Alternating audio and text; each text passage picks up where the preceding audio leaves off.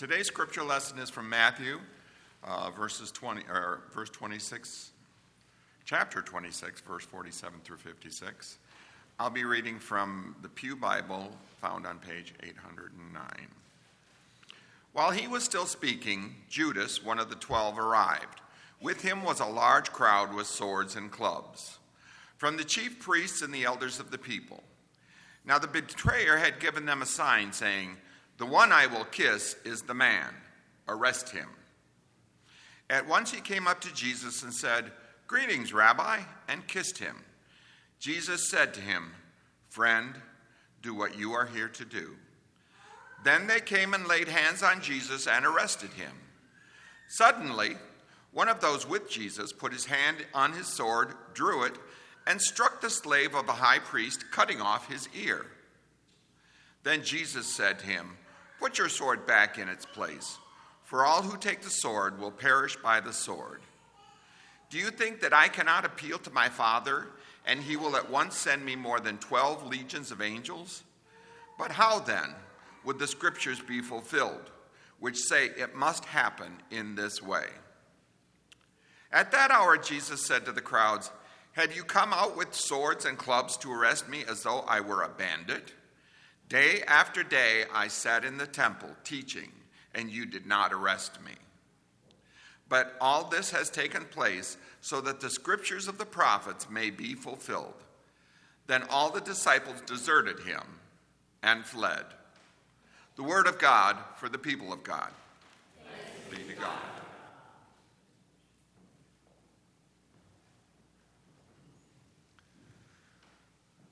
This morning, I want to share with you one of my most favorite stories, a story I've loved since I was just a, just a boy. I want to tell you today about a man named Dirk Willems. Now, Dirk Willems was, was born about 500 years ago. He was born in Holland, not Holland, Michigan, but the real Holland, Holland. Dirk Willems was baptized as a Catholic. He was raised in the Catholic Church, but as a, a teenager, he had a sort of conversion experience. He he became an Anabaptist. Now, now if I talk about the, the religious group called the Anabaptists, do you know who I'm talking about? If you go down to, to Amish country, if you go down and see the people wearing the, the simple clothes and riding around in the horses and buggies, you are among the Anabaptists. The Amish and the Mennonites today are the descendants of the, the Anabaptists in Dirk Willems' time. Today we think of them as, as people who are just a little bit different because of their lifestyle, because of some of their, their practices, because they don't drive cars. But even in Dirk Willems' time, even at a time when everybody rode horses and and, and buggies, even then, the Anabaptists were just a little bit different. The thing that made them different was not, not their lifestyle, not the way that they dressed. The thing that made them different in Dirk Willems' time was, was the way that they interpreted the words of Jesus. You know, the Anabaptists were one of these rare groups of Christians who took Jesus both seriously and literally when he said, Love your enemies and, and turn the other cheek. And so the Anabaptists refused to participate in any kind of violence. If you struck an Anabaptist, he wouldn't hit you back. They refused to serve in the military. They were a, peace loving people. And, and of course, because of that, their neighbors hated them and feared them and distrusted them. People said, What kind of a person won't hit you back? And they said, What kind of a person won't pick up arms and, and fight for his country? People thought of them as cowards. People thought of them as heretics. People thought of them as traitors to their nations. And so the authorities, the authorities tried to stamp them out, tried to persecute them right out of existence. Anabaptists were rounded up, thrown in prison, and tortured. And that's what happened to Dirk Willems. Somebody ratted him out. Somebody told the authorities, I know where you can find an Anabaptist. The authorities came to his house and dragged him to a sort of castle prison. And there, Dirk Willems was tortured day after day. His captors, the prison guards, made him suffer the most excruciating pain. And then each day they would ask him, Now will you walk away from your heretical faith? Now will you come back to the one true church? And day after day, Dirk Willems said, No, I will never renounce my faith. And finally, they realized they weren't going to break him. So they threw him into a cell to rot. They put Dirk Willems in a, cold and lonely cell. He had just one thin and raggedy blanket and a few crumbs of bread and a little bit of water each day. And the weeks went by, and slowly Dirk Willems started wasting away. Finally, he realized that this was going to be his fate. He was either going to starve to death or freeze to death in this miserable cell if he didn't do something. And so, there in the cell, Dirk Willems launched a, a desperate plan to escape. He did the thing that you see people do in the movies. He tore his blanket into long long strips, and then he tied those rags together to make a rope. He lowered the rope out the window, and then he shimmied down the rope down to the ground. Just as his feet touched the ground, just as he was about to slip off into the darkness, a guard spotted Dirk Willems, and the chase was on. Dirk took off running as, as fast as his wasted legs could carry him, with the guard in hot pursuit. Suddenly, Dirk Willems found that he was running across the surface of a, a frozen pond. After weeks of starvation, Dirk Willems was just skin and bones. The, the thin crust of ice easily supported his weight, but just as he reached the other side of the pond, he suddenly heard a noise behind him. He heard a crash and he heard a scream. Dirk Willems stopped and he turned around and he saw that the guard had fallen through the ice. And the guard was trying to pull himself out of the water, but the ice kept breaking. The guard was struggling to keep his head out of the water. He was drowning. And it's in this moment that Dirk Willems does something truly remarkable, something that people remember still to this day, something that people are talking about and wondering at still 500 years later. In that moment, without a second's thought, without even a moment of hesitation, Dirk Willems turned around he went back out onto the ice, he got down on his belly, and he pulled the guard out of the water. Well, the story goes that the guard was flabbergasted. He couldn't believe that this heretic, this coward, this traitor had come back to save his life. The story goes that as the guard was lying there on the ice trying to catch his breath, he made a decision. He decided he was going to let Dirk Willems go. He decided he was going to let Dirk Willems escape. But just then, a city official rode up on horseback. The city official ordered the guard to take Dirk Willems into custody. And so they dragged him back to the castle. They threw him in a, another cell. This time they weren't taking any chances. They locked him away up in a small cell at the top of the highest tower in the castle. And then for days, the city officials talked about and debated what to do with this man, what to do with Dirk Willems. Finally, after days of discussion and debate, they made a decision. They decided to make an example of him. They decided that Dirk Willems had to die. And so early one morning, the guards came into his cell. They grabbed him by the arms, dragged him out of the castle. They tied him to a stake. They piled up wood around his feet, and then they lit the wood on fire.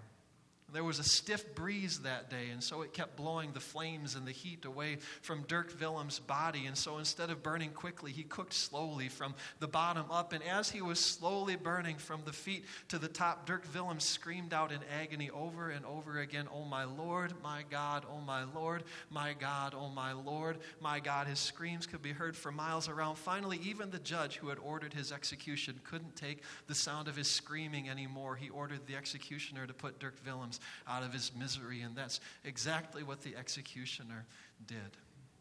The people of the town never forgot about Dirk Willems. The Anabaptists never forgot Dirk Willems. Still to this day, Dirk Willems is remembered about the Anabaptists as one of the great martyrs of the Christian faith, a man who saved his enemy at the cost of his own life, a man who embraced his enemy even though it meant torture and death for himself. He's remembered as one of the great heroes of the Anabaptist movement. They don't recognize saints, but if the Anabaptists did, Dirk Willems would be at the top of the list. I remember I remember the first time I heard that story. A pastor told it on a Sunday morning like this at the church where I grew up. And I can remember the first time I heard that story. I was, I was fascinated. I was astonished by this man, Dirk Willems, by this moment when he turns around and goes back out onto the ice to save his, mem- his enemy. Even, even as a boy, I recognized, even as a boy, I knew that Dirk Willems had done something truly, truly remarkable. Even as a boy, I remember thinking that he had overcome one of the most powerful instincts that we have as human beings the instinct to save our own necks, the instinct to run away. You know, this week I've been reading up on what it is that happens when we feel like our lives are in danger and the power, the power of this universal and automatic instinct. In the last few weeks, we've been talking about the ways in which sometimes following Jesus can be difficult. Sometimes walking in the ways of God can be difficult and they seem almost impossible. We've been talking about all the winds that try to blow us away from God. We've talked about how there are, are powers of darkness, spiritual powers and forces of evil in this world that try to blow us away from God. We've talked about how there are, are religious leaders and authorities in this world who try to put words in God's mouth and teach us ways that are not the ways of God. We've been talking about all of these things out there that try to separate us from God and, and keep us from walking in the way of God. But this morning, I want to recognize the fact that sometimes the wind that tries to blow us away from God, sometimes the strongest and most powerful wind that tries to blow us away from God is not out there. Sometimes it's in here. Sometimes, sometimes it's our own instinct for self preservation it's our own, it's our own instinct to save ourselves at the cost of everyone around us.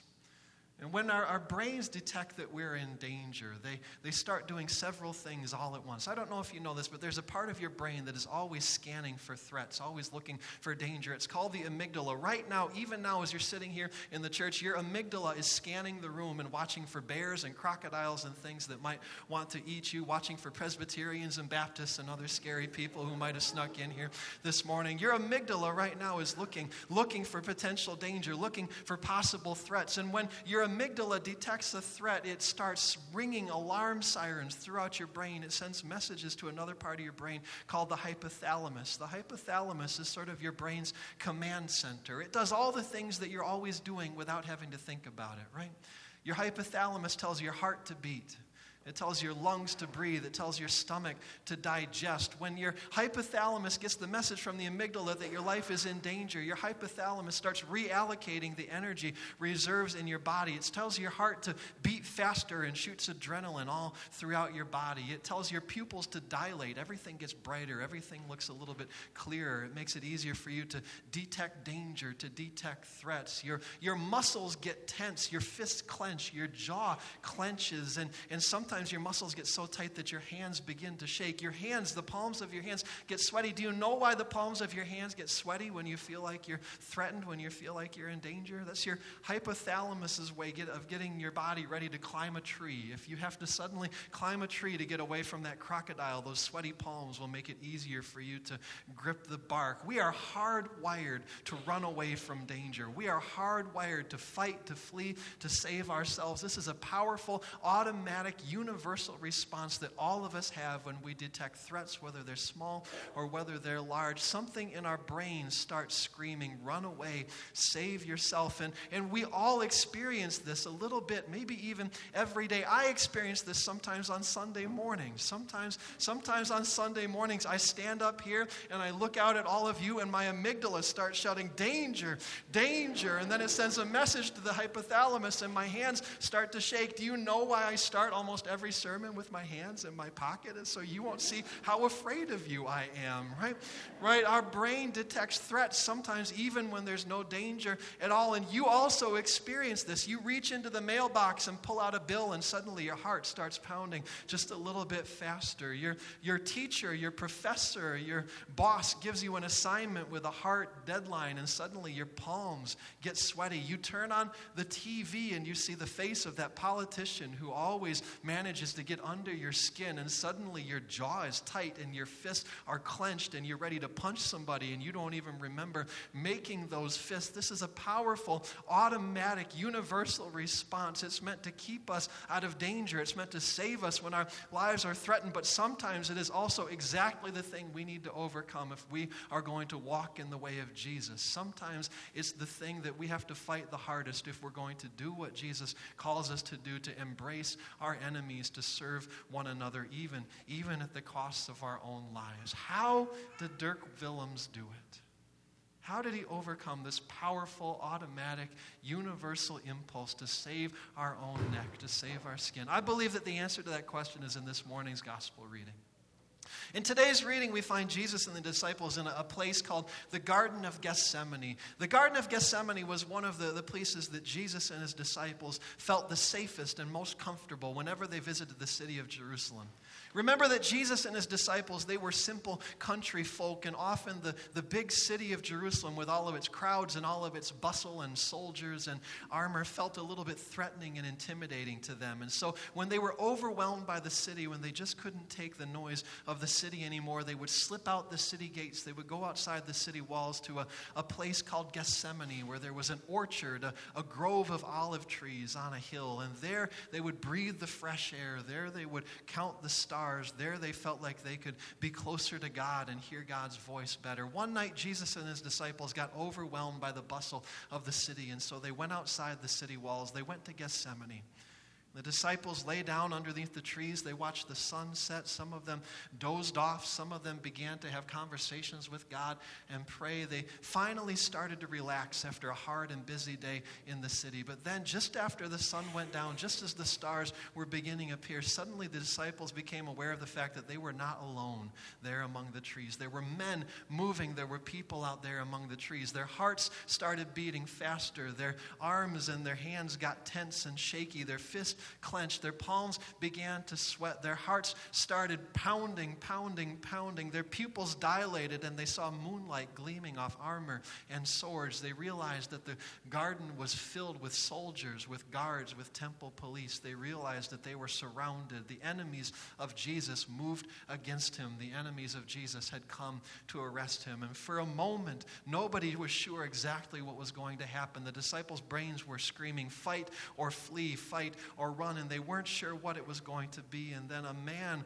laid a hand on Jesus' shoulder, and, and that was it. The decision was made. One of the disciples drew his sword and started flailing around. Suddenly, a man clutches the side of his head, and ear goes flying through the air and lands on the ground. The whole garden is a heartbeat away from bloodbath and massacre. The whole garden is about to erupt in violence. Everyone has a hand on a weapon, everyone is losing their cool, everyone except for Jesus. Jesus. In the middle of all of these frightened and angry and violent men, Jesus very calmly sees what is going to happen and he says, in not a shout but in a loud voice, he says, Stop. He says, Stop, all of you. He says, Put away your swords. He says, Everyone who draws a sword tonight must be prepared to die by the sword. Jesus says, This is not what I have taught you. And so the disciples put their swords away, and everybody stops. Every eye turns to Jesus, and the disciples must have wondered, and the men in the garden must have wondered, and we today can't help but wonder how, in this moment when everybody is about to erupt into violence, how is Jesus able to keep his cool? How is he able to remain so calm? I believe the answer to that question is in the words that Jesus speaks next. Jesus looks at his disciples and he shakes his head and he says to them, Don't you think? That I could call down 12 legions of angels? That's 6,000 angels for every one of us. That's 72,000 angels streaming down from the sky to obliterate our enemies. All I would have to do is snap my fingers. All I would have to do is say the word. Don't you understand that God is so much bigger than all of this? Don't you understand that God is bigger than the soldiers? God is bigger than the guards. God is bigger than the temple police. God is bigger than the armor. God is bigger than the swords. God is bigger than everything we are afraid of in this moment. All I would have to do is say the word, and God would send 72,000 angels to our rescue. But that is not God's way. And so tonight it's not my way either. Put away your swords, Jesus says, and let me, let me do this my way. God is bigger than everything we are facing. God is bigger than all of this. Sometimes the wind that tries to blow us away from God is the wind that's blowing in our own hearts. It's the wind of our own clenched fists. It's the wind of our own beating hearts. It's the wind of the adrenaline rushing through our bodies. It's the winds of our brains screaming, Save yourself, get out of danger, strike down your enemy. There is only one way I know to overcome that wind and follow in the way of Jesus, and it is this. In that moment when we are facing danger, in that moment when our lives are threatened, the only way I know to follow Jesus is to remember that God is bigger than all of this. God is bigger than our enemies. God is bigger than soldiers. God is bigger than guards. God is bigger than temple police. God is bigger than fire. God is bigger than crosses.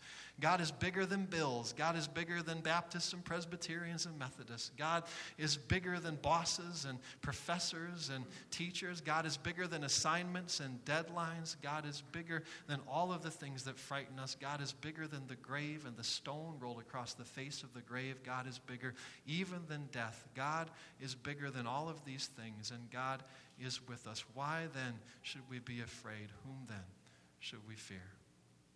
Let's pray. God, help us to believe in this place, in this moment. Help us to believe that you are bigger than all of these things and you are with us. God, there are so many things that frighten us, so many things that try to push us away from you. God, sometimes it's the wiring of our own brains that causes us to stumble and fall. God, we pray that you today would give us the courage of Jesus and the faith of Dirk Willems. God, make us the people who walk towards our enemies, wrap our arms around them. God, make us the people who are not afraid of death, who believe that you are bigger even than death. In the name of the Son and the power of the Holy Spirit, we pray. Amen.